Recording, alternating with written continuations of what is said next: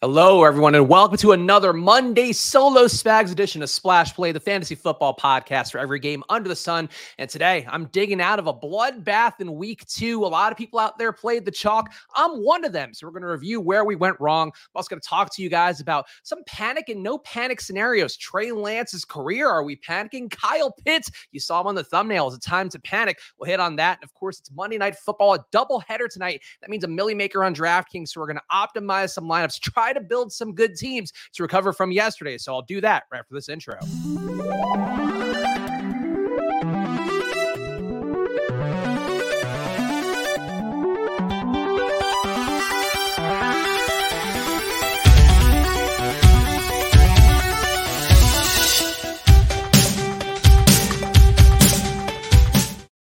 Hello, everyone. Yes, it is another edition of Splash Play. As I said up top, but I'm going to get the slogan out again because I love our slogan the fantasy football podcast for every game under the sun. I am Chris Spags, solo today, once again, after a gangbusters Friday stream, the return of our pal Pete to the new home, I guess, of Splash Play here on this YouTube channel. So, of course, make sure you are, in fact, Pete loved this. So I'll give him give him the plug for that. make sure you subscribe, like, and comment here on the channel. It means a lot to me as we get used to this world where I have to go solo a couple times a week. Maybe that'll change in the future, but for now, Mondays and Thursdays will be me solo solo reviewing stuff for the Monday Night Football Showdown slates, Thursday Night Football Showdown slates, giving a recap on Mondays. And then Fridays, it will be me and Pete, sometimes a guest as well, doing our ride or die picks. So please come back on Fridays if you enjoy the classic splash play. And otherwise, I appreciate you guys hanging out with me here as always. And of course, make sure you hit the like button. Again, that flashing light. If that didn't tell you to do it, please hit that like button down below. Helps me feel good about myself. Shout out to the chat as always. My pal Steven in the chat saying, let's roll. I'm sure more people will file in, but it's time, guys, to dig into what was a, a hectic week one, a, a tough week one, but let's get the news out of the way first. In fact, let's start with the news that came right before the show. Mike Evans, it looks like, will in fact uh, be suspended for a game after his altercation with his our longtime rival, Marshon Lattimore. Watch this clip here uh, from Scott Whittle. It looks like Mike Evans said, That's Tom Brady. What do you want me to do? Uh, actually, I think this is the, the follow up of the initial fight. But here he is. He's protected his quarterback. At the end of the day, that's what you want to see, even if you are probably not happy seeing Mike Evans get suspended. If you got him in any sort of format, whether it be redraft, best ball, or DFS. And we can see the initial fight clip here as well. Uh, let me, it's tough to share all these things. I got to say, one day we'll have a producer here that could do this stuff for me and make me look like I'm an actual professional, but uh, that day is not today, my friends. Uh, here is the actual fight. It looks like Mike Evans was pissed. He comes out see, of Evans nowhere. Came off and he boom, smashes him right there. Hopefully, this doesn't get us copyright struck. But we got to show. If there's a fight on a football field, see, I'm Evans like not going to show it on this show. Rocked got get rocked here. I mean, that's a lot of that's animosity. That's years of getting shut down by this guy that I think uh, he wanted to get out of his palate. But there's Mike Evans suspended for a game, uh, as we probably would expect. You bump up Julio Jones, though. Julio, as we talked about on Friday's show, actually is in fact uh, hurt right now. Uh, hurt despite not sustaining an injury on the field, which is probably not going to make you feel the best overall. Uh, but it is something for me where I think, you know, playing Breshad Perriman, he was one of my, one of my ride or die picks. And actually, I saw Pete ended up playing in the spy. So he must have really taken to heart the ride or die picks format. Uh, but for me, I think that this Bucks team, uh, a team that quite frankly, there could be some panic to uh, talk about moving forward as I switch the background so we get make sure to get the branding in there. Uh, but Mike Evans, I think, overall guy that we did fade a lot in best ball, talked about how his role was really not affected ADP wise. The fact that Chris Godwin was going to be back at some point. Um, initially thought he might be back for week one. He was back. He's back out again, but it's still a situation where this Bucks offense, I have a lot of concerns about Tom Brady. We also have a lot of frustration on the sidelines, uh, throwing the tablet around again, cursing loudly on camera. Um, just a situation for the Bucks where they're also passing a lot less than last year. Um, I didn't actually save this tweet, but there was a think from Hayden Winks, of course, an underdog, uh, talking about the passing over expectation numbers, which is what put a lot of people onto that Dolphin stack uh, this past week. This Bucks team is actually passing a lot under expectation so far, running the ball a lot. I think because of not being able to protect Tom Brady, we saw that at the end of last year. They just couldn't keep him safe in that pocket. If Tom Brady can't be out there, if he can't be out there feeling safe to get the ball out, to be able to step into throws, to be able to plant that front leg and get the deep ball out there, you're going to see a lot more run plays. You're going to see a lot more check down plays. You're going to see him getting kind of frustrated about guys. Scotty Miller, it seemed like blew a couple routes yesterday or wasn't where Tom Brady wanted him to be. That's something I would worry about if I were a Bucks fan and if I invested heavily in them. And it is something that I did beat the drum of a little bit to just say, you know, watch out, guys. Watch out that the Bucks are a team that's getting older, a team that maybe uh, could feel a little bit fat off the land after what they had last year, the results they've had with Tom Brady overall. We'll see if they level it out. But for now, I think there's a lot of things to worry about. And the big one that hurt me the most, which we are going to talk about in the panic or no panic segment coming up in a second, and that, of course, I lovingly prepared PowerPoint slides for. And if there's anybody out there preparing PowerPoints with love, it is me. Uh, but Trey Lance, Trey Lance, of course, breaking his ankle, what was called a catastrophic ankle injury. I'm not putting in quotation marks to undersell it. It is, in fact, an awful one where the air cast is immediately put on him. Um, at the replays, I honestly couldn't tell when I was watching on Red Zone, though I was one of the people suffering from Sunday tickets outages yesterday. So maybe I just missed something amidst uh, DirecTV stealing all of our money and not letting the games actually work for the entire first half of the uh, Sunday slate. But it's a spot with Trey Lance that I think there's some genuine concern there. JBG comes in, goes 13 for 21, 154 yards and a touchdown. Also rushes for a TD in a spot where it seems like maybe that was a play that they already had um, in the playbook because of Trey Lance. Jimmy G, I would not expect him to have a rushing upside all of a sudden. But Jimmy G looks okay. Like he looks like the same player he was last year. guy that's not going to want to throw a ball, uh, throw that much of a deep ball. Uh, Danny Gray was on the field a lot. Certainly a guy that I think would have more upside to Trey Lance offense. It's forcing the ball downfield, as well as a guy who can get out of the pocket, can also kind of create some broken plays. Jimmy G is not going to do that. The same token, though, the Niners we saw last year go to the NFC title game. This is a good team. So it is a spot where, you know, I think you have to still feel okay about your Niner stacks. You probably have to feel bad about the Trey Lance component with that. You have to really hope that, uh, for me, a lot of my Trey Lance stacks, hoping that QB2 is somebody worthwhile because Trey is not going to be out there. But I don't think you're dead in the water. I do think, though, that there are some reasons to panic. And let's start it right now. The panic for me, Trey Lance's career is what I'm going to panic about right now. This is two straight years of him being hurt. Part of the logic that apparently they kept Jimmy Garoppolo, which was in some of the news articles that came out over the last day, was that they had some concerns about Trey Lance's fragility, you know, his ability to get hurt. We saw him last year get uh, sprained knee, I believe, in the first game that he started, then ended up, you know, losing the starting job back to Jimmy Garoppolo. He wasn't ready to start. This year, though, they went all in, put all their eggs in the Trey Lance basket. It doesn't work out. I think in this spot, you know, you can shake some of the some of the stuff where it's like, oh, this guy's a bust. Like, you know, if you draft a guy at number three, there is definitely the hope that, you know, they're going to put this guy back out there because they want to be proven right. This Niners regime certainly wants to look right for taking this guy ahead of some of the other QBs last year. Even Mac Jones, who's not looked good so far, all the pre-draft buzz was tying them to Mac Jones. They ended up going Trey Lance's way, and I think logically so. But now you're going to see these guys be compared even more. All the other rookies as well. Um, probably didn't have a shot at Trevor Lawrence. Besides that, it's a situation where Trey Lance, I think you have to have genuine concern about just his career moving forward. Will I invest in him in best ball again next year? I, I, think so. You know, you give him a year to recover. You hope that he lands somewhere, whether it be with the Niners, whether it be somewhere else, uh, that he can get a chance to win that starting job and actually live up to the potential. But we're talking about a guy that didn't play a lot in college either, a guy that didn't have a lot of reps on tape, and they were drafting him largely on the upside. And now he's not seeing live games for a second straight year. That's something that worries me a little bit. So I don't know uh, how the chat feels about it. Can I do this with the puppet? Rob B was a puppet fan. I know the puppet was very divisive on Friday. Uh, but I would say, here, here's the puppet. The puppet's here. Why would I not bring out the puppet? I love the puppet. If you don't love the puppet, might be time to tune out. But here's a we'll we gotta come in with a bit of a sad face for Trey Lance. It's hard to make a sad face as a puppet. My default is smiling broadly, but I am in fact rather sad about Trey Lance. I drafted him in all my best ball teams, had 30% of them on puppet draft DraftKings, and now, in fact, uh, that money might be lit on fire. So pour one out for Trey Lance. Here's me pouring an imaginary puppet drink out to the floor. This one goes out to all the homies. Views going up for the puppet, so I could only assume. That's a bit that needs to stay. I'm a man of the people. Pro puppet here. Thank you. DFSR. I don't know if the puppet's Eric anymore. I, the puppet might just be his own being. I love Eric Lindquist, of course, miss him dearly. Enjoyed doing the show with him on Splash Play for week one when Pete couldn't make it due to being in Vegas. Um, the puppet now, I think, just has to be part of my repertoire. I might need to go full Jeff Dunham and get multiple puppets, not go full Lena Dunham. That's the wrong Dunham. Go full Jeff Dunham, have a barrage of puppets, hopefully make them less racist than Jeff Dunham does. Either way, though, uh, we'll hopefully have some more puppets here in the future. And uh, one guy who will not be my puppet this year is Trey Lance because he's not playing, it looks like, for the rest of the year. I will hold out a faint bit of hope that somehow they're wrong. It's not really season ending, that he can come back, his ankle recovers ahead of speed. Maybe there's a chance he could still be the guy you need in week 17. Uh, but I would say I'm just writing off a lot of my Trey Lance exposure now, uh, writing it off quite literally. So don't tell the IRS because I don't foresee a way that that's going to be a positive money gain. Uh, no panic though. A younger young player, another young player who I will not panic about is Kyle Pitts. I talked about last week that he did go into uh, a matchup with New Orleans where uh, this year so far New Orleans minus 44% according to DVOA, one of the proprietary stats we have over Football Outsiders, of course, my employer that we're doing a lot of great stuff with. And I would also really recommend the Derrik Klassen All 32 uh, game film breakdown, which I should have listened to more. He had some great takes that were smart for DFS. He combined some of the film room stuff with some of the DVOA, the uh, uh, kind of analytics analytics numbers, along with also just the fantasy and betting perspective out there. Um, that was the goal of the product, and it is something that I think it's doing a really good job for. So check that out, the All 32 by Derrik Klassen.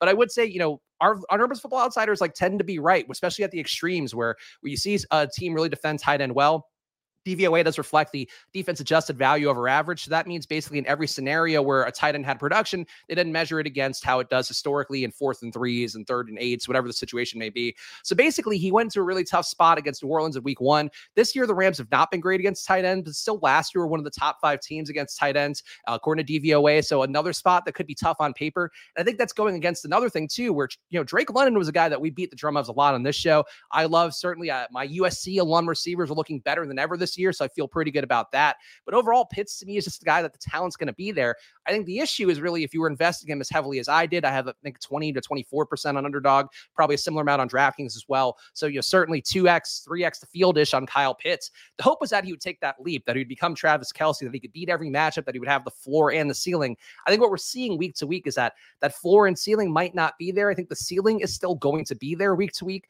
but the floor, like, can he be that elite guy week in, week out? He wasn't really that last year either. Like, he definitely had his numbers boosted by a few good games. So my concern is that this year he's probably that same guy getting numbers going to be boosted by a few good games. I think those good games will come. That said, I don't expect him now to be a 1,500 yard tight end. I do think he still will be a 1,000 yard receiver by the time the season ends, assuming that he's healthy, assuming that the Falcons keep doing what they're doing. But I think right now, having Drake London in the mix, a receiver that frankly they didn't have last year with Calvin Ridley going out early and also being banged up for most of that start of the season, they just didn't have somebody who needed to get passes, whereas Kyle Pitts was just getting fed time and time again.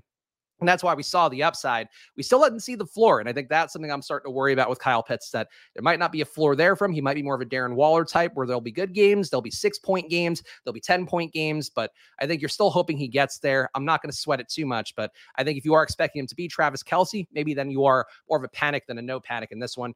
Uh, Pitts is the same as Lance for me, said Devin. I was fading him, then loaded up since August, ripped my last 50 drafts or so.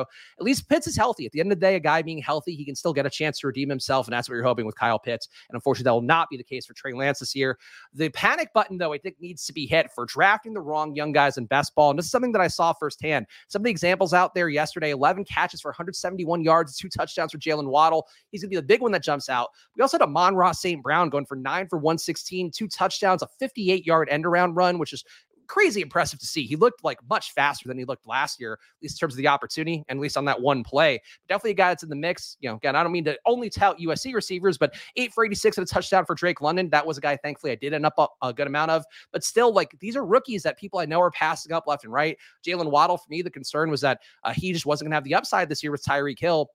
And that was something that I wish I could redo because I did give a lot of rope to other new coaches, gave a lot of rope to Nathaniel Hackett, who we might be talking about a second here in the no panic column. But still, like there are a lot of new coaches coming in, bringing new philosophies. And I think that's something that, you know, best ball wise, I would really try to be mindful of. Even if I were doing the best ball resurrection right now, I would try to take some more tokens of what we've seen so far, but still think overall about these younger coaches, guys changing situations that were there historically. You know, Mike McDaniel, I think we all kind of thought, oh, he's going to come in with a Niners based approach where maybe Tyreek Hill can get there. Maybe Waddle will have some better and best ball kind of games. But instead, he took some of the rushing principles and then made it so this offense is now opening it up downfield, passing above expectation, number one in the league so far uh, for the Dolphins that's something that I think is important. And that's something where, you know, for me, I had blind spots. I know other people out there certainly had them too, where a lot of you guys out there who are watching this video might have flocked to Dameon Pierce, might have flocked to George Pickens, probably overdrafted Cole Kmet. Cole Kmet was getting steamed up down the home stretch of best ball for literally no reason. And he hasn't had a touchdown now. And I think over 600 days is the number. So, that's something to me where I think that, you know, one thing that Pete beat in my head, which I took parts of and then didn't listen all the way to, is structural drafting. Like you can go watch Pete's Deposit Kingdom video talking about uh, the importance of structural drafting is because we get player takes wrong. If you are drafting young players, there's no reason why you would draft some young players and not draft others. You should make a philosophy to just draft all the young players and draft them at the best ADP values and get them. You know, Jaylen Waddle, I did draft in some rooms, but was letting him fall to the 40s, and that's when I would take him. Wouldn't take him at his normal ADP. That was done by me. So I think that's something that I would try to be mindful of if you are doing those best ball resurrection drafts on underdog. If you are doing them as well, use the promo code SPLASH to double your deposit up to $100 on underdog. And all the money for that goes right back to making this show a better place, maybe even hiring a producer someday. Uh, so please go do that. But I would think that's something that, you know, stood out to me is that if you're going to structurally draft, structurally draft, and that means getting eight to 16%, let's say, of a bunch of different guys, targeting the young guys, targeting the guys that showed some sort of floor and can hit that ceiling, but not going so heavy on them them where maybe you do take a little bit less of the elite tight ends, you take less Kyle Pitts, and you take more, I don't know, Dawson Knox, take more Daniel Bellinger, who was going in the 18th round and going undrafted across everywhere. Like that's a guy that could be meaningfully better than you know some other tight ends out there. Um, I think that's a mistake I made, and that's one that I'll certainly try to fix as we go forward. Wish Brady made it to the Dolphins just to see him do the waddle. Yeah, he would be much happier, I think, dancing around like a penguin instead of throwing throwing tablets every week and looking generally depressed in the pocket every time. My no panic too, though, is going to be the Bengals' bad start, and this is one where I actually will pull up uh, another share screen here of a tweet from a former offensive lineman, uh, Geoff Schwartz, who's also I think doing stuff for Fox now. I think has a Sirius XM show. If you're a former football player, no better time in the world to be fucking doing anything half-assed in media or or full-assed. And I think Geoff Schwartz actually is pretty sharp. He says the Bengals offense two weeks looks like an offense that figured they'd have the same success they had to end last season just because they're wearing a Bengals helmet. Still plenty of time to fix, of course. And you can see this play here from Brian, uh, Brian Baldinger, another former offensive lineman, uh, talked about the communication problems. And I won't show the whole clip here because uh, I feel like he goes kind of meandering. 45 seconds of offensive line communication clips. A tough watch for anybody. And I say that as somebody who does the content on Splash Play. But you can see what they're trying to do, setting up some offensive line plays and uh, not making the right call, letting, uh, is that, that Diggs?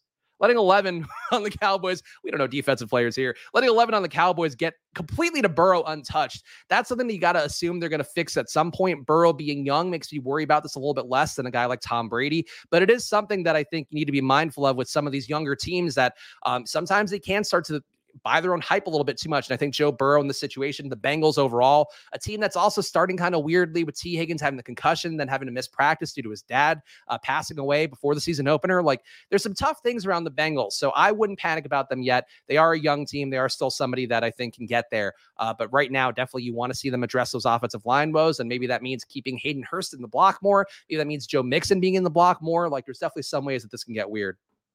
Oh boy, Cameron, you could not. I appreciate Cameron. Uh, Cameron has a very long question about panicking and no panicking. If you hang on till the end of the segment, Cameron, I promise I'll come back to it. But for right now, I got to get through my bits first before I start hitting your bits. Panic number three: Brandon Staley is going to be not the guy we saw last year being aggressive on fourth down. I think Thursday Night Football showed that. Fourth down aggressiveness is usually a sign, and I know this again from my day job at Football Outsiders, where I am, I think, one of few people in the fantasy industry that's actually working. You know, like 33 teams doing it too. So I don't want to completely tout myself at the expense of others. But like that is trying to combine the football parts with the fantasy parts with the betting parts and trying to you know put it all into one picture. That's part of why I took the job with Football Outsiders, so I could understand that stuff better, understand how to make things better for myself moving forward, to make better content for you guys, as well as whatever else I do in the future. And fourth down aggressiveness is one of those things where I talked about. We do have some teams that pay us for this. There is you know teams that you know certainly are paying other companies out there for the advanced analytics to run game books and all that stuff. But it is something with Brandon Staley where you go from a coach who last year was getting browbeaten in the local media. I know from being in LA, they're calling him out a lot for going for it on fourth down, even though analytically, anytime it's like under a fourth and four for the most part, you probably want to be going for it, especially if you're in your own side of the field. It's something where Staley, you know, the team's better. You don't have to brace the volatility as much. It's kind of like being a mid major in March Madness for college basketball fans, where a lot of those shitty teams just shoot a lot of threes because that's what increases the variance of the game, gives you a chance to maybe win it or at least stay in it. Whereas, you know, if you are a good team, you could go post guys up. You go put your big players in the box and let them go to work. Like that's sort of what I think Brandon Staley is embracing this year more is that his team is good, his defense is good, the talent's there, Herbert's better, you know, assuming the rib issues don't affect him too much. So I think it's something where, you know, for me, I would start to panic if you are expecting the Chargers to be this really aggressive team and this really analytically sound team. I think if anything, they're showing the same thing football coaches show a lot, which is that they do like to be conservative if they can. And I think Brandon Staley, to me, is a guy I would start to worry about with the aggressiveness and keeping it going. He's not going to be the hero of analytics. I think a lot of us thought he would be. But one thing I will not panic about, Nathaniel Hackett. I, as you can tell, I put it so classily in the in the PowerPoint. Uh, Nathaniel Hackett jerking off and Russ is cooking. I'm not going to panic about that yet. That is two straight games of really bad clock management by Nathaniel Hackett kicking the long field goal in the Monday night game against Seattle. Then this past game on Sunday, he ends up not kicking a field goal because he the play clock ran out. He sent out McManus with like six seconds left to set up a kick. Like really stupid bad coaching if you're watching that game live. But it's something where I think to me, like ultimately ultimately, you just need to see Russ have more success. If Ross is if Russ is in better situations, getting the ball to Courtland Sutton, which we saw him do really well. Like Sutton had a monster game last year, seven for 122. Javonte Williams still looking good. Melvin Gordon still looking solid. There's enough ways that the Broncos don't have to be in these close games time and time again, especially if they start to recognize that, hey, this offense runs better when we're going no huddle letting Russ actually throw the ball to Courtland Sutton and letting him make plays. Jerry Jeudy going out certainly doesn't help. But I think Nathaniel Hackett is not the coach that I was hoping he would be coming in. He's one of those guys where should have bought in more in Mike McDaniel instead of Nathaniel Hackett. But that said, I think the Broncos are going to figure it out. And ultimately, it's just two games. So um, that's the kind of thing where, you know, you can worry a little bit about a guy who has a track record from last season, like Brandon Staley, and go, all right, are you, what are you doing this year? Whereas I think for Hackett, it's like, we don't really know who you are yet. Like Matt LaFleur wasn't a great coach to start with the Packers. And there was kind of the tumult with him and Aaron Rodgers for a while there. It's something that I would say is, you know, people do really overreact to new coaches, but you do have to find your death. And I do think Hackett, honestly, you look at him, even in this photo, like this is one of the best photos I could find of him looking like a leader. And he does kind of look like a doofus on the sideline sometimes, but I will not panic over here. And, uh, you know, jerking off in the food, never something we want, but it is something it sometimes just happens, I guess. I don't know. I never worked in a kitchen. I don't know. Uh, panic though, the panic button for me, the final days of Tom Brady, I will panic about. The Bucks are 2 and 0, but they can't protect Brady, can't get guys open. Julio and Godwin are missing. Julio again out of games for injury when he wasn't hurt on the field. That's not great. Godwin with the hamstring issues coming back from the uh, ACL and Achilles issue or whatever, you know, it was, it was ACL, right? Whatever the knee issues were that we're going to keep him out for a year. He comes back ahead of speed. He's back in. His hamstring isn't good to go. That's not great. You also have Mike Evans getting kicked out of games, clearly being a hothead. And you also have this one too, this tweet from Leonard Fournette, which I just thought was kind of odd. Um, I think it's nice. You know, Leonard Fournette certainly seems to be playing a little more uh, kind with people out there after the fat Lenny stuff this summer. But Leonard Fournette tweeting to my fantasy owners, I'm sorry, touchdowns coming soon. I would like to believe he's being earnest here, like a great way to build up goodwill amidst the fantasy community who loves to give out likes, loves to uh, reply to things. You can see the Yahoo Fantasy guys down below here uh, replying with an "I trust you." Very, very generic, generic gift there, but it's Vin Diesel. Could be mad at it. But I think the Bucks overall, it's a team that to me just kind of screams like they're going through it as a team. You know, like certainly you see Mike Evans acting out, certainly being the guy who I thought was being a leader in that situation in yesterday's game where he stood up and tried to defend my eh, tried, tried to defend Tom Brady, excuse me, tried to also get a shot in at his longtime rival. Like who could be mad at that? But the Bucks, I think, are to me screaming a team that doesn't have an identity. You saw Bruce Arians on the field for some reason, even though he's retired and moves to the front office. He's out there yelling at guys, actually kind of instigating that fight that led to Mike Evans getting kicked out and suspended a game the Bucks read like a team to me that like one more bad thing happening to them and this whole house of cards can fall. Brady not being able to be protected in the pocket is something I worry about as an older player. Uh, the mobility is not there for him, so I think the Bucks are a team that I would worry about. But I will actually spare one other elderly quarterback here on the way out. The no panic metrics. I think Matt Ryan is a guy that we shouldn't be panicking about yet, and that's a situation yesterday where we've seen this happen a few times over the last few years, where you lose the top receiver, you lose the top two receivers, and that's what happened with no uh, Michael Pittman out due to a quad issue. No Alec Pierce as well as he's recovering from a concussion.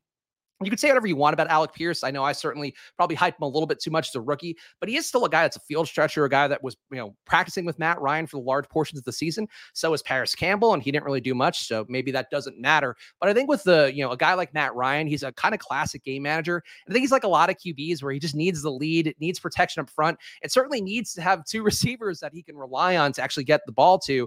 I think if anything, you know, if there's is an extended issue for Michael Pittman, which I really hope not. Again, the USC alumni community rooting for Michael Pittman as well as Amon-Ra St. Brown and Drake London. I think in this situation, like it could be something where you see Nyheim Hines start to get more work, which would be great for my best ball portfolio that that needs it desperately, thanks to that Trey Lance issue. But I think you know it's really a, a spot with Matt Ryan where he's an old QB. He's going to be good in good situations. He's going to be bad in bad ones. The Carson Wentz's. There's a whole tier of QBs that are like this. And ultimately, I wouldn't freak out about it. You know, the Colts to me firmly a middle of the pack team that could be a little bit better if things start to run their way. And Matt Ryan, when things go poorly, you see Atlanta Matt Ryan coming back to life. You see him looking shell shocked in the pocket. That's not a big surprise to me. So I think that's kind of thing where QBs, when they're running good, you're going to see them look great. And when you see, see things running bad, like is what happens when your defense is giving up yardage to Christian Kirk that makes him look like he's worth the richest contracts in the league that he actually got. Um, that's something where I wouldn't worry about whether I were a Colts fan, whether I were a fantasy fan, all that. All right, let's talk. I did promise Cameron here we are going to do it. So let's pull up Cameron's chat one more time. All right, Cameron's saying he's in a 16 team full PPR league. So, boof. Uh, it's like got to have some depth there. Can you please tell me if I should be looking to improve my roster? And we'll take this one question and we'll build some Millie Maker lineups for DraftKings. His roster's Burrow, CMC, Saquon, AJ Brown, Amari Cooper, Dawson Knox, Eagles, Dustin Hopkins. Bench is Daniel Jones, Kareem Hunt, Brandon Aiyuk, Nyheim Hines, Rondale Moore, David and Njoku, KJ Hamler, and Alex Madison. Should I be panicking? This is a 16 team full PPR league is actually a very good team. So I wouldn't panic at all. I think CMC and and Saquon in particular are people that like guys that people may panic over yesterday. Saquon being 40% owned on DraftKings was awful for me. I'll show you guys in a second how that affected my DraftKings lineups. But it's something where like those guys like you normally would want to make a rule that you don't want to play two running backs from the same game. Sometimes that can happen. They can get there, but especially on like a full slate, like you don't want that. You don't want CMC and Saquon going head to head because if you know the Panthers were in the lead, you're seeing more touches go to McCaffrey, less touches go to Saquon. The inverse would have been true for the Giants as well. And just normally two running backs, fantasy wise, don't get there in the same game. So them going head to head yesterday, like it doesn't surprise me that they both had mediocre games. If I were going to worry about either guy, I probably would worry more about Saquon, just given the injury history and the penchant for the Giants to run bad with Kenny Golladay getting two snaps yesterday. They're playing David Sills. They're playing Richie James over Kadarius Toney. Like they seem like they're in a year where this team is going to be trying to set the culture moving forward. But it's still like you got really good talent. So ultimately, in a 16 team league, if you got that much talent, like you're doing well for yourself. So you know, defaults the talent, you probably shouldn't be worried at all, Cameron. And then one more uh, one more question here. Should I trade Henry for Javonte and Knox? My tight end is Schultz. Um, I would not trade Henry at a low point. Uh, Henry is a guy he's going to have one of those monster games that honestly could be tonight, though probably probably not tonight against the Bills. But he's the kind of guy you want to trade at a peak, trade to you know your most novice friend in a redraft league, your your high school friend league, the that old parable that people use now a lot on YouTube. Um, trade Henry when he has a good game, but don't do it now at a low. Um, because I think at this point, Javonte is a good deal. Like honestly, Javonte and Knox isn't a bad deal, but you might get a better one if Henry goes for 200 yards tonight or next week or whatever the case may be. Uh, Pious Devil saying the profiles of CMC and Saquon make me not worry about playing them against each other. They're kind of game script proof. That's also a fair point. Uh, certainly, guys who can catch passes, especially in a full PPR format, can get there. But ultimately, in terms of ceiling, like you're not seeing the running back ceiling normally when guys go, are going head to head in the same game. So that's something that data wise is there. But like you're right. Like if there are two guys that can get there, it's those two. That said, it's something that we should have been more mindful of. I think on DraftKings this week. And speaking of, let's fucking let's do it. Oh God, I am.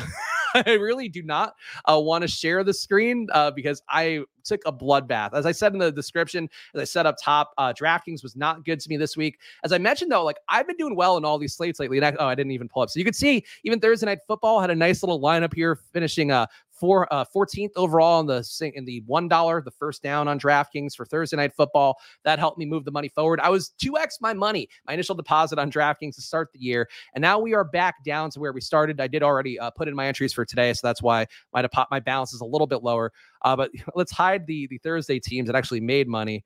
Um, oh wait, no, actually I can't. I can't just do last day. All right, well, let's go. How can I sort? by all right, let's look at my best mini max team. Let's do that then. All right, get started. So this was one of my best mini max teams. Uh, again, the 150 max on DraftKings. It's a lower dollar one. I did not max out the Millie Maker. I did put, I think, 30 entries into the Millie Maker and got back zero So uh, that's the bad one. But this is one of my better entries. And you could see one thing that is missing from this lineup here. We have Stafford, McCaffrey, Barkley did play them together, didn't make a rule. Wish I did. Uh, got Tyreek Hill giving me a little bit of upside. Jakobi Myers who pops up a lot in optimizers. Optimizers probably doesn't have the ceiling you need. Uh, Higbee was certainly a, a solid chalk-ish play, though honestly 12% less chalky than I would have thought. Courtland Sutton going off. The one thing missing in this lineup was Davante Adams. The one thing that was not missing in all my other lineups was Davante Adams. And that was something our Power Impact talked about when we did the Optimizer show a couple weeks ago. Talked about the volatility of wide receivers, talked about how it's easiest to move away from wide receivers. Um, what happened to me this week was I played, I think, I, I, don't I don't have the full numbers in front of me, but I had to play 70% to I think 90% Davante Adams across DraftKings and FanDuel. FanDuel took a bath, DraftKings took a bath. I candidly lost, I think, 1500 bucks yesterday, which I hopefully I'm not saying that so loud that Alex freaks out. That's a normal amount. Sometimes that'll happen as somebody who's built who saves the bankroll and tries to deploy it intelligently. So uh, the way I play is trying to use chalk intelligently and then siphon out like the, the lineups are going to be highly owned and get to the, the good chalk lineups where you have the chalk with lower owned plays, higher upside plays. Davante Adams did not get there, was not even close to getting there. it was one of those things where I was thinking about it yesterday. It was like, well, fuck. Like, I think Davante Adams, like, logically is a guy, if he's coming up in my optimizer and I can't get away from him, and that's with 33% randomness, that was with 66% randomness, even with 99% randomness, he was still coming up everywhere. At a certain point, I should have just made the decision and been like, I need to cap him hardcore and cut him to like, you know, half the field or whatever would be uh, exposure wise, based on the ownership projections at Osmo. I should have, you know, considered other guys in the price range. I think if I had paid down a little bit more, I could have found my way to Tyreek more, or I could have gone up to Cooper Kupp, and that would have been another safe play play with the upside. Well, the issue that I had with Davante Adams was I was really harkening back to last year with Cooper Kupp and thinking about okay, this is a new situation, like the, you know, a new play caller for him. He had 17 targets last week. It was hard for me to mentally fade Davante Adams because of what we saw in week one, and because of what we know of him as a player, well, relative to the price tag as well, where he was mid 8,500, I think 8,600 on DK, if I'm mm-hmm. remembering correctly offhand. So like I couldn't get away from him because I thought it was a big discount, and he's the kind of guy that you know, in my mind, you could see being 9,000, 9,500, you know, later in the year, depending on the matchup and all that. So this spot, a high Vegas total game, like Davante Adams made so much sense to me. That said, I think Pete kind of outlined the case for small field stuff on his GPP review video that he did on his channel. But it's same thing for big GPPs, where um, what's the advantage to me having Davante Adams at 70% when the field's going to have him at 40%? There really isn't one. And if anything, it's probably a, a pretty big disadvantage, especially when you are then not getting a Amon-Ra St. Brown. You're not getting as much Tyreek. You're not getting as much Sutton. You're not getting as much Kupp, You're not getting as much of all these guys. And I did force in some Kupp, but I still ended up playing Adams in those lineups. This ended up being a tough configuration overall. So it's something where I don't think you're going to see the 80 point games for Miami and Baltimore very often. Like that's an aberration game that I don't think would be smart to chase too much. You can chase Miami, but I wouldn't chase like game stacks of games that have, you know, I think a 47 point over under by the time that the, the slate started for Miami Baltimore and then it ends up beating it by 33. That doesn't happen that often. But I do think the thing that I should have done more was seeing that Carr was coming everywhere, seeing that Davante Adams was coming everywhere, and going like, okay, this is happening for me. And you know, I'm using Stokastic's projections, which are uh, industry standard and not that far off from the median you'll find on ETR and RotoGrinders and anywhere else. Like I should have thought right away, okay, everybody's going to go to this game. What can I do to get different? Whether that's taking Davante Adams out, capping him, something like that. Um, so that's the mistake I made was believing in Davante Adams. Doesn't mean I won't do it again, but I do think, you know, being mindful of wide receiver volatility, being mindful as well of like, I like Darren Waller and I was trying to play Darren Waller and I didn't just go, let me do a crunch with Davante Adams out of the pool entirely and see how it goes. I didn't take that step, and I can brain I can blame the baby brain. Like I've been doing all the overnight shifts lately. Alex is sick today, so we're all fucking miserable. around the house. Um, but it's you know something where I need to be more um more aware of like what the construction is looking like for everybody else. And that was the one thing I would try to take away from Rinpack that hopefully we can talk about today. Uh, take the chat. Shout out Lunchables Connoisseur. Shout out to all the regulars on here. And we are going to crunch some lineups for the the two gamer today, Monday Night Football doubleheader. Uh, but I just want to make sure to hit the chats because I do appreciate all of you guys hanging out. And of course, if you are hanging out here, make sure you are liking the video, subscribing to the channel. And how would you know to do that if I didn't flash a neon light in front of you? So please uh, make sure to do that right now. But Kupp was the play over Adams this week, lower ownership. I think that is a perfectly fair point to make by Pious Devil. I think it's also one where it's not even about the Kupp play as it is just trying to get everybody around Adam. So getting the cheaper guys, being up, being willing to pay up more. Um, it's something that I I knew and didn't do, and I think ultimately when you have something in your brain and you ignore it, I think that's uh, probably the worst way to play DFS. Um, so something that we can hopefully address moving forward. Steven Teg, I hope they fade Adams next week. They play the Titans on a short week for Tennessee. That's actually pretty interesting as well. Uh, that could be the spot for the guy earlier. Like that could be where you trade Derrick Henry is uh, if they do whatever to the Titans or whatever, excuse me, to the Raiders, whose defense is really not that good. And we saw them really blow that lead to Kyler Murray. Like Kyler was running on them in ways where you know the one thing you got to do is like keep Kyler in the pocket, and they did not do that. Didn't spy him. He just let him get open. Um, so I think with Derrick Henry, a lot of ways for him to get there against the Raiders team next week that could be worth trading then in redraft leagues. Um, and there we go. So that's that's how it all went bad for me. I'll spare you guys digging too much into the off of the Steve lineups. We can actually let, let's sort through really fast. Best ball's doing okay though. Best ball's hanging in. so my DK best ball, I think I'm on track right now to advance 20. We'll see how that finishes after this week. Um, but a lot of Justin Jefferson still, so I have to assume that'll help. But um, I don't mind talking about best ball on here. Again, Pete, you know, people, everybody watches Pete streams. They're all clamoring to go see, hey, what's Pete talking about today? The FBI watching his best ball talk. For me, no, they don't give a shit. They're like, that guy, he doesn't matter. he can get away with it. Um, anything else that's interesting here? It sucks because it doesn't really show all of my lineups in the way that I would like. Um, here is the cash game lineup, I think, from from yesterday where I lost to my friends. Uh, again, uh, Derek Carr did get Dortch in this cash game lineup.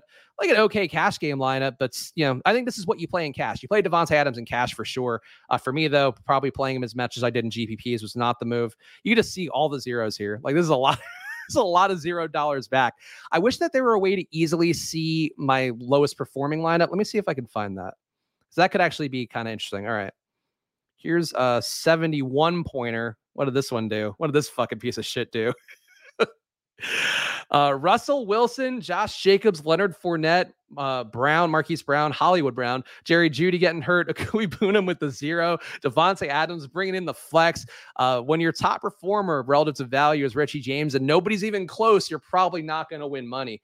Uh, but it is uh, an ugly spot. But you could see like it sucks to me like I didn't get Tua because the way that I play is just taking lower own QBs and taking their sacks with it. And Tua did not come up even once to me um, in all the crunches I had. And he was under the projectable threshold as well as we did on the, again on that optimizer show with Rinpack as we'll do today. I do try to keep it to like an 11 point spread from uh, the top projected lineup or the optimal lineup, uh, just so you are getting things that still have a shot to, to hit the meaningful upside.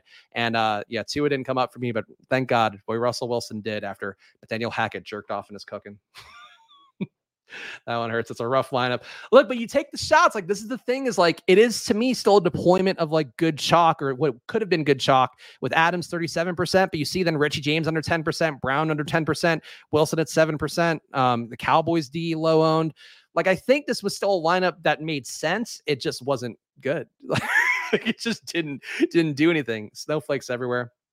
Seahawks asking, what do I do with Chase Edmonds? You fucking hang on to him because what's going to happen is everybody's going to flock to play Miami next week, and then they're going to run the ball. They're going to get up big off of one Tyreek Hill play and then salt the game away with Edmonds and and Raheem Mostert. But but I would think that's something that um, you hang on to Edmonds and you wait for him to have a good game because it's going to happen at some point. Likely when everybody is thinking the Dolphins are the team to have. I need to stack them up. That's when it goes bad.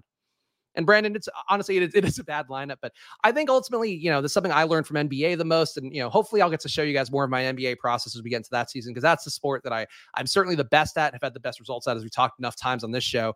Um, I'm trying to bring more of my NBA process to NFL, which for me has meant you know trying to dial things down. So ultimately, to me, it's about getting those double stacks in, getting low owned QBs, giving myself a chance to have the upside.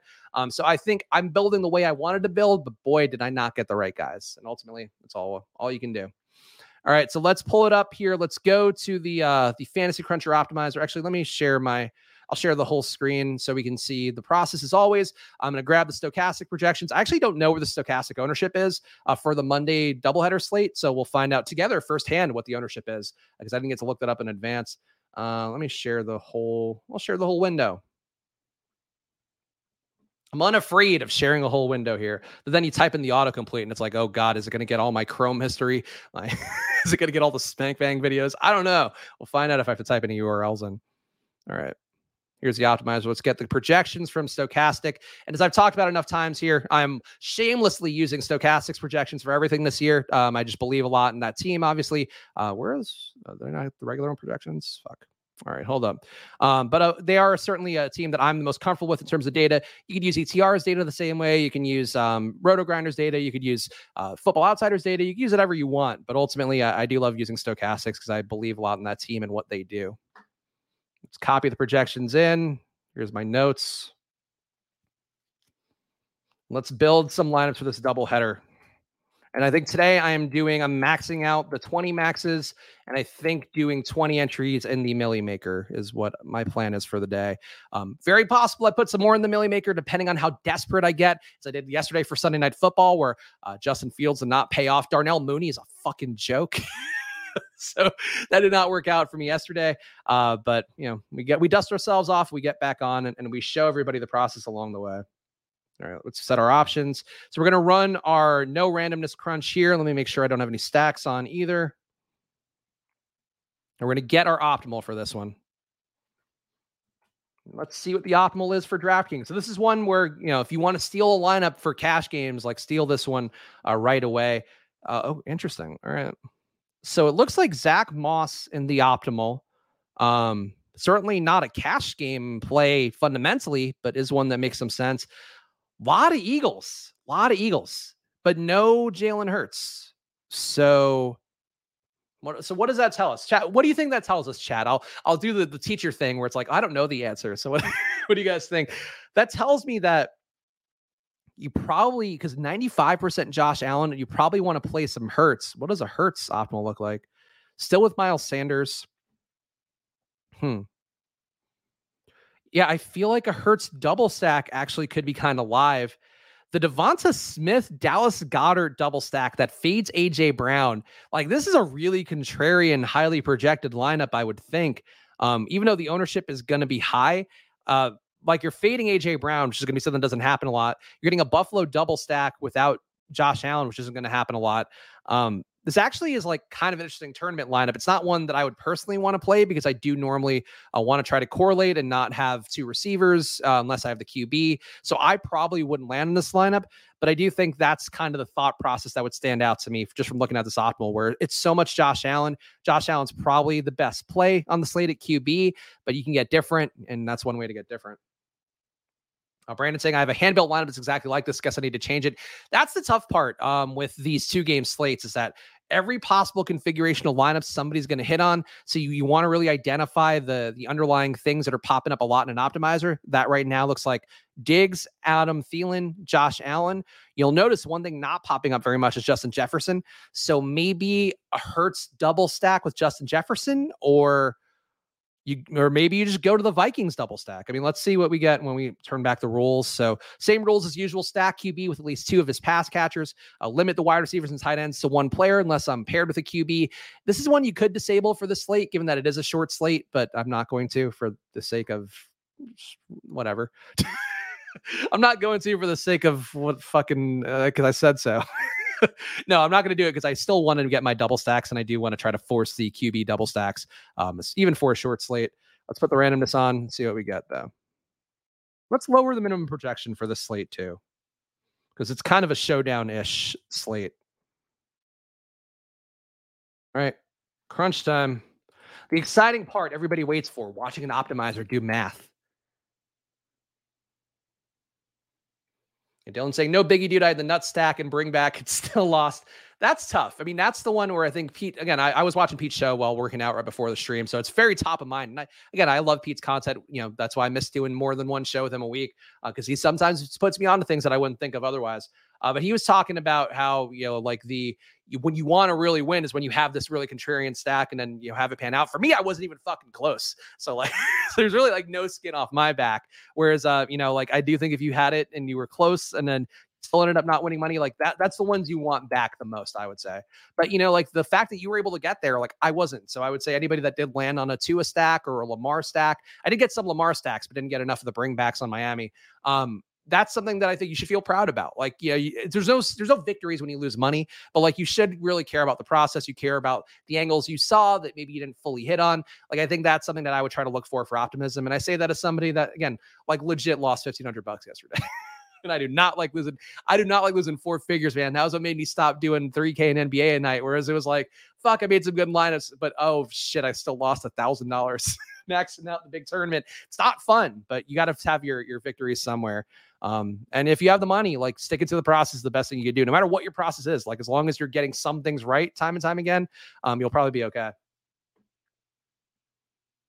No Jefferson should be uh, help if you're hand building. He'll be like 50% in single entry.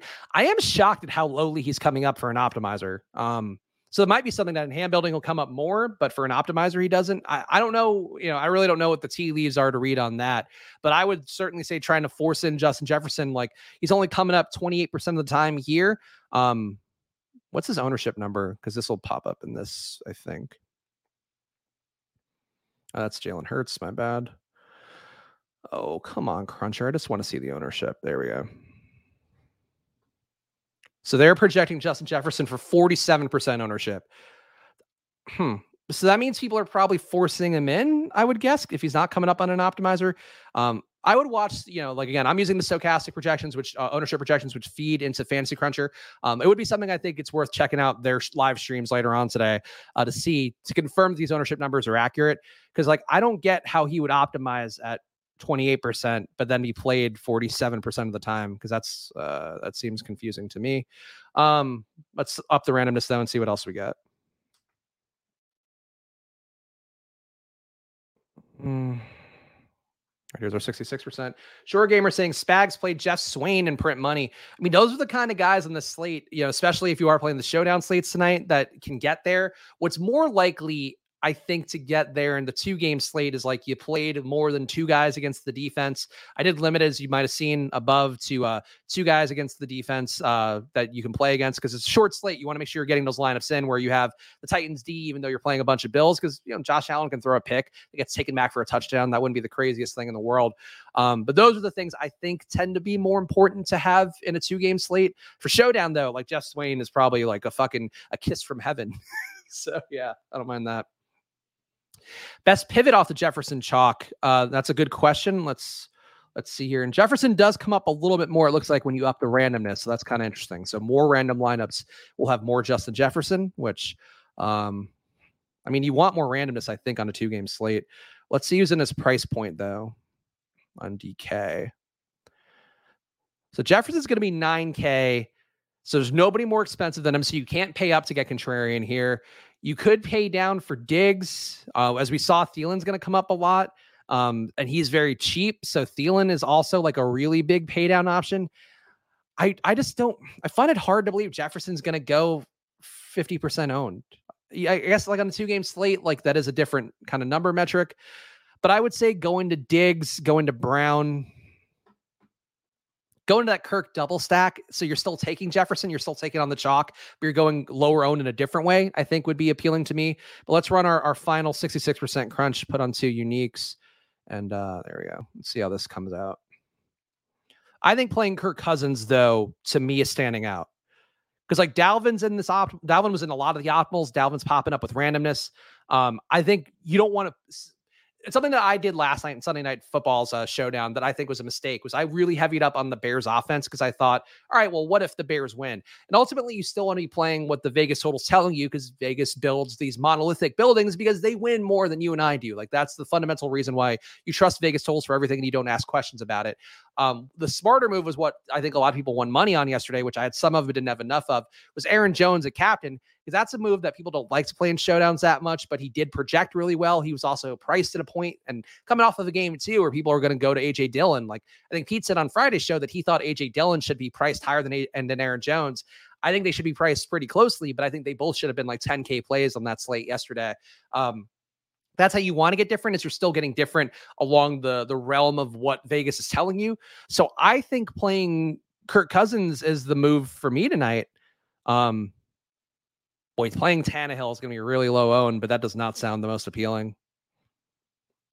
I got to tell you, I might, I might be inclined to take Josh Allen out of the player pool. If you really want, if you want to make a concentrated 20 lineups in the Millie Maker like I'm doing tonight, like it's hard. It's hard to feel good about that. But if you take one of the Bills running backs, like you take I mean, honestly, you could take any of them, but let's say let's take Singletary because Moss apparently has a better value number on him. take Singletary, take Diggs, and then you got your Kirk Cousins stack. I might make a rule to not have Dalvin Cook and Kirk stacks potentially, but I think this is a pretty unique build. Yeah, yeah. I don't like the ones I guess if you're going to really onslaught the Bills, that's probably going to be a little bit less chalky as well. I just think Kirk double stacks to me that fits. Okay, how does a 50% on Justin Jefferson get there, but you still have a different enough lineup? Going to Kirk is probably the way that that happens. Um, what's Kirk's projected ownership? 22% projected ownership for him on the two gamer. Tannehill's got 7%. Mm and Derrick Henry's going to be Derrick Henry. Uh, Derrick Henry only being 36% owned kind of surprises me.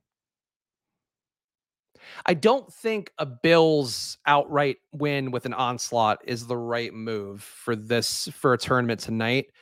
But it's a millie maker with a two game slate. So I, I could definitely see playing some Tannehill and trying a few onslaughts. I just think the Kirk one makes the most sense. The SAG saying Jefferson plus Brown plus Diggs combination is going to be so owned that is definitely true. Like I think if you're going to play all those guys at that price point, like you probably want to drop one off, or you do want to take a Tannehill at QB, maybe do a single stack of Tannehill with uh, with Geoff Swaim. I don't know. Um, but let, let's do our final sort here. Let's make a let's make a group and put all these guys together.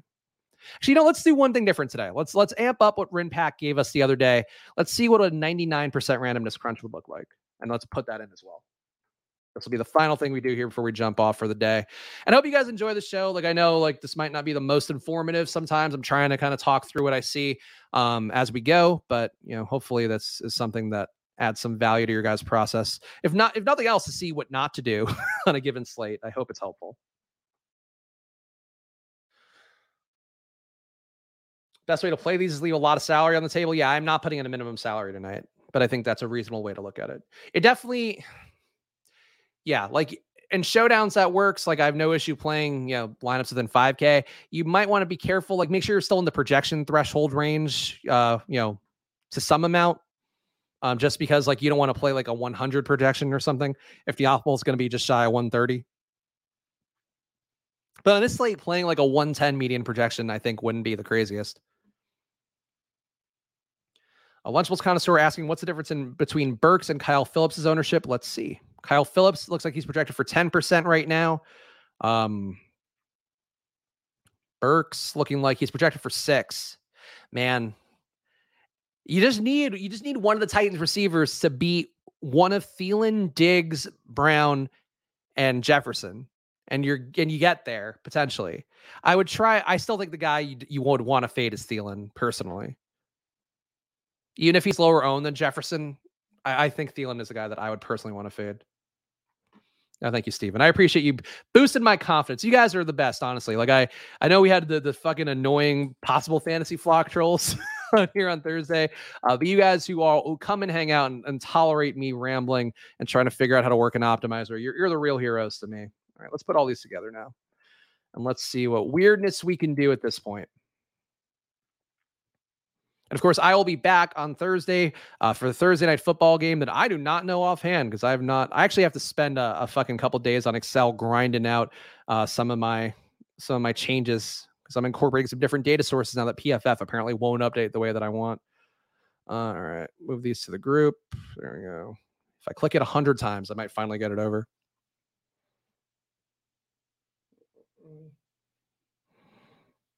Right, here's our 66 percenters moving over to the group, getting the big call up to the group crunch.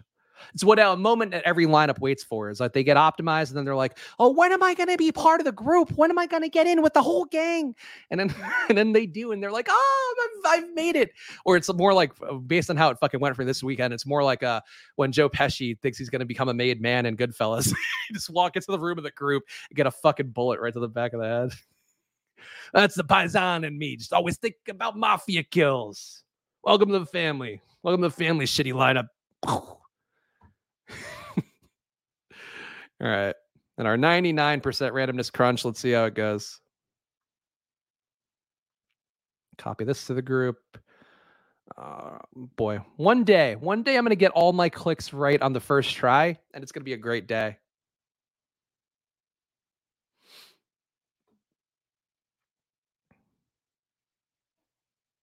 Let's see how many lineups this is too. Because I think the the higher randomness definitely was uh it's one of those things that people don't do that much. That and that was the only one I got I, I got two exposure in was the 99% randomness when I reran some crunches yesterday. Um or from yesterday. All right.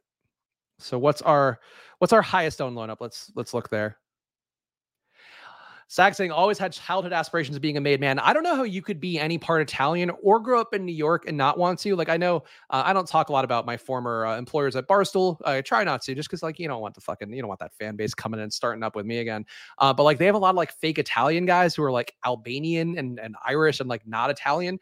And I think that's just something in New York where it's like um, like you just want to be Italian because that's like sort of what New York is. It's a weird little identity thing, especially for me as somebody that is Italian and doesn't have a New York accent at all, unless unless doing a bit on a show. Um, so this is your chalk lineup of the day. Is a Josh Allen. a Josh Allen triple stack with Devin Singletary and the Bills. So I'm gonna say don't play this one. Is uh, you you know dupe me if you want. I won't even I won't steal another Pete catchphrase and say don't dupe me, bro. You could dupe this one if you please. Um, it honestly feels like it probably is lower owned than it would seem in terms of the the product or the the sum of the ownership just because who, what fucking maniac would play this many Bills? would be the question. Um, that's that's fine. Our other high owned lineups, it's like all Bills triple stacks. It looks like. So one thing to keep in mind, everybody's going to go to Isaiah McKenzie, and I have not seen any reports about this yet. Um, if Gabe Davis is out, I would not be afraid to go to um, go to Khalil Shakir if he's active. So Khalil Shakir is somebody that people will think is like a small slot guy who's competing for snaps against Isaiah McKenzie. And I beat this drum a lot in best ball season. So if you heard it before, I apologize. But if you didn't, uh, or actually even if you did, pretend it's new. Uh, wow, what exciting insights from Sags. Khalil Shakir was a monster in the preseason. It was also a monster um, in training camp throughout, playing outside, playing in the slot as well. So he's a guy that I would be willing to go to if he ends up active. So uh, definitely the Gabe Davis news is going to be crucial with the ankle issues. Feels like he's trending towards not going right now. Um, but I think that's a guy that like could actually run outside. Whereas like Lunchables connoisseur talking about Crowder, Crowder's still going to largely play in the slot. And if Shakir's inactive, throw this out the window, It doesn't fucking matter. But if he's active, it's not because he's playing special teams. Like he's not a special teams guy. He's active because he's going to run some routes. So um, I think Shakir would be the low owned guy I would consider playing some of if you want to get to that chalky Josh Allen stack. That's one way to get less chalky. Josh was saying fake Italian did not know they had those up there. Uh, there you you boy. There's actually a lot of people who've made money off of being like fake Italian and like even actors. Like there are actors who aren't really Italian who have like fake Italian names and got roles in like the the Goodfellas, the Godfathers of the world. So yeah, no fake Italians are a thing. Aspirational to be Italian, and yet here I am doing it so effortlessly. Uh, let's see our best, our highest owned Kirk Cousins stack, just out of curiosity. Oh, I also didn't put on the receiver rules. So that's something to keep in mind too. Yeah, for my actual lineups, I will be pretty meticulous about the rules of limiting receivers and all of that. Um, so a Kirk triple stack brought back with Sanders and Devonta. And theoretically, you you could capture all the Buffalo kind of touchdowns here with Diggs, Singletary, and the Bills defense. Um, it does feel like making a bet on the Titans is going to be one way. I think either a Kirk or Tannehill stack. And I, the Kirk one appeals to me more uh, by a pretty decent margin, but it's also higher owned. I think one of those would be the way I'm going to go tonight. Let's see our Tannehill stacks. that's, that's a good one, Josh. Yeah, it's tough to be Italian for free. You want to be Italian for pay. It's like being it's like being gay for pay. Just more lucrative if you could find a way to monetize. And Ma, that's why I was having Pete do the welcome to the family bit. Was I was like, oh, finally, I could find my lane in content by having somebody else do a fake Italian character with me. Um, and little did I know, uh, maybe the puppet being Italian, that could be the thing. Um, this Tannehill, Kyle Phillips, Robert Woods double stack is going to be the highest owned one. Let's see the lowest owned one. Tannehill with Derrick Henry, Kyle Phillips, and Geoff Swaim. Oof but it's sort of, you know, it's definitely not in the 10 point projectable range where uh, we are further off from that optimal of 129.6, I think it was. Uh, but 113.9, like it, it's cusp playable. I think taking Henry out would be more appealing. Like this Tannehill, Phillips, Hooper, Titans, maybe. Um, how about if we put Treylon Burks in? I wouldn't mind getting some Treylon Burks just in this kind of game where maybe the Bills get ahead. A Burks lineup where you do have some Bills guys coming back, I think could be like this one here. Tannehill, Phillips, Burks, Diggs, Singletary, Cook, Jefferson, Goedert. So you're getting a lot of the best parts here. You're fading AJ Brown. Kind of makes sense. I don't know it'll be an, interesting build for sure. And again, it's a milli maker today on DraftKings, so we'll we'll talk about it on Thursday how it went. Or honestly, I'm sure if you follow me at Chris Back on social media, you'll certainly know immediately if I win a million dollars somehow because there I could not hold that tweet off. even for a second. Uh, but I appreciate every single one of you guys hanging out here. Of course, uh, before you do, please make sure before you do go, make sure to subscribe, like, and comment. Even if you're watching this video after the pack, leave a comment down below. I personally go on the Splash Play handle and reply to every comment I can. Give it a little heart, give it a like too, because I want to make sure you guys know that I'm reading everything. I'm paying attention to everything because um, I do appreciate everybody who comes to hang out with me. Um, shout out to the chat as well. I would think Josh Gordon's the lowest owned. I would not play Josh Gordon tonight. I know I love Josh Gordon. I think that time is done. I worry though that uh, Trey Lance is the new Josh Gordon, not for weed reasons, but for never living up to the potential, never living up to what I want that person to be. Uh, that's where I am with Trey Lance. So here, pour one out for Trey Lance, guys. Thanks for hanging out. And of course, come back on Thursday at 2:30. where I'll do this again for just the showdown slate on Thursday Night Football. But make sure to subscribe, hit the like before you go. Follow me at Chris Spags, follow at Splash Play Pod, and uh, please go to problyapp.com too. I think we're going to have a, po- a, product push coming out tonight um, that will allow me to get some emails out there to tell you guys the most probable bets, um, which is honestly more of a parlor trick than anything at this point. We are going to build in the betting, the sports book kind of reference points. Uh, that's the next step of our development, but uh, you're going to hear about it firsthand from me if you get on that wait list at probably app, P R O B L Y app.com. Uh, so please go sign up on there now and uh, keep your eyes peeled for an email coming from me this week with some of the most probable bets across the probably the NFL. Um, thank you guys for hanging out, though. Let me hit the outro. I'll see you guys on Thursday. So good luck. See you soon.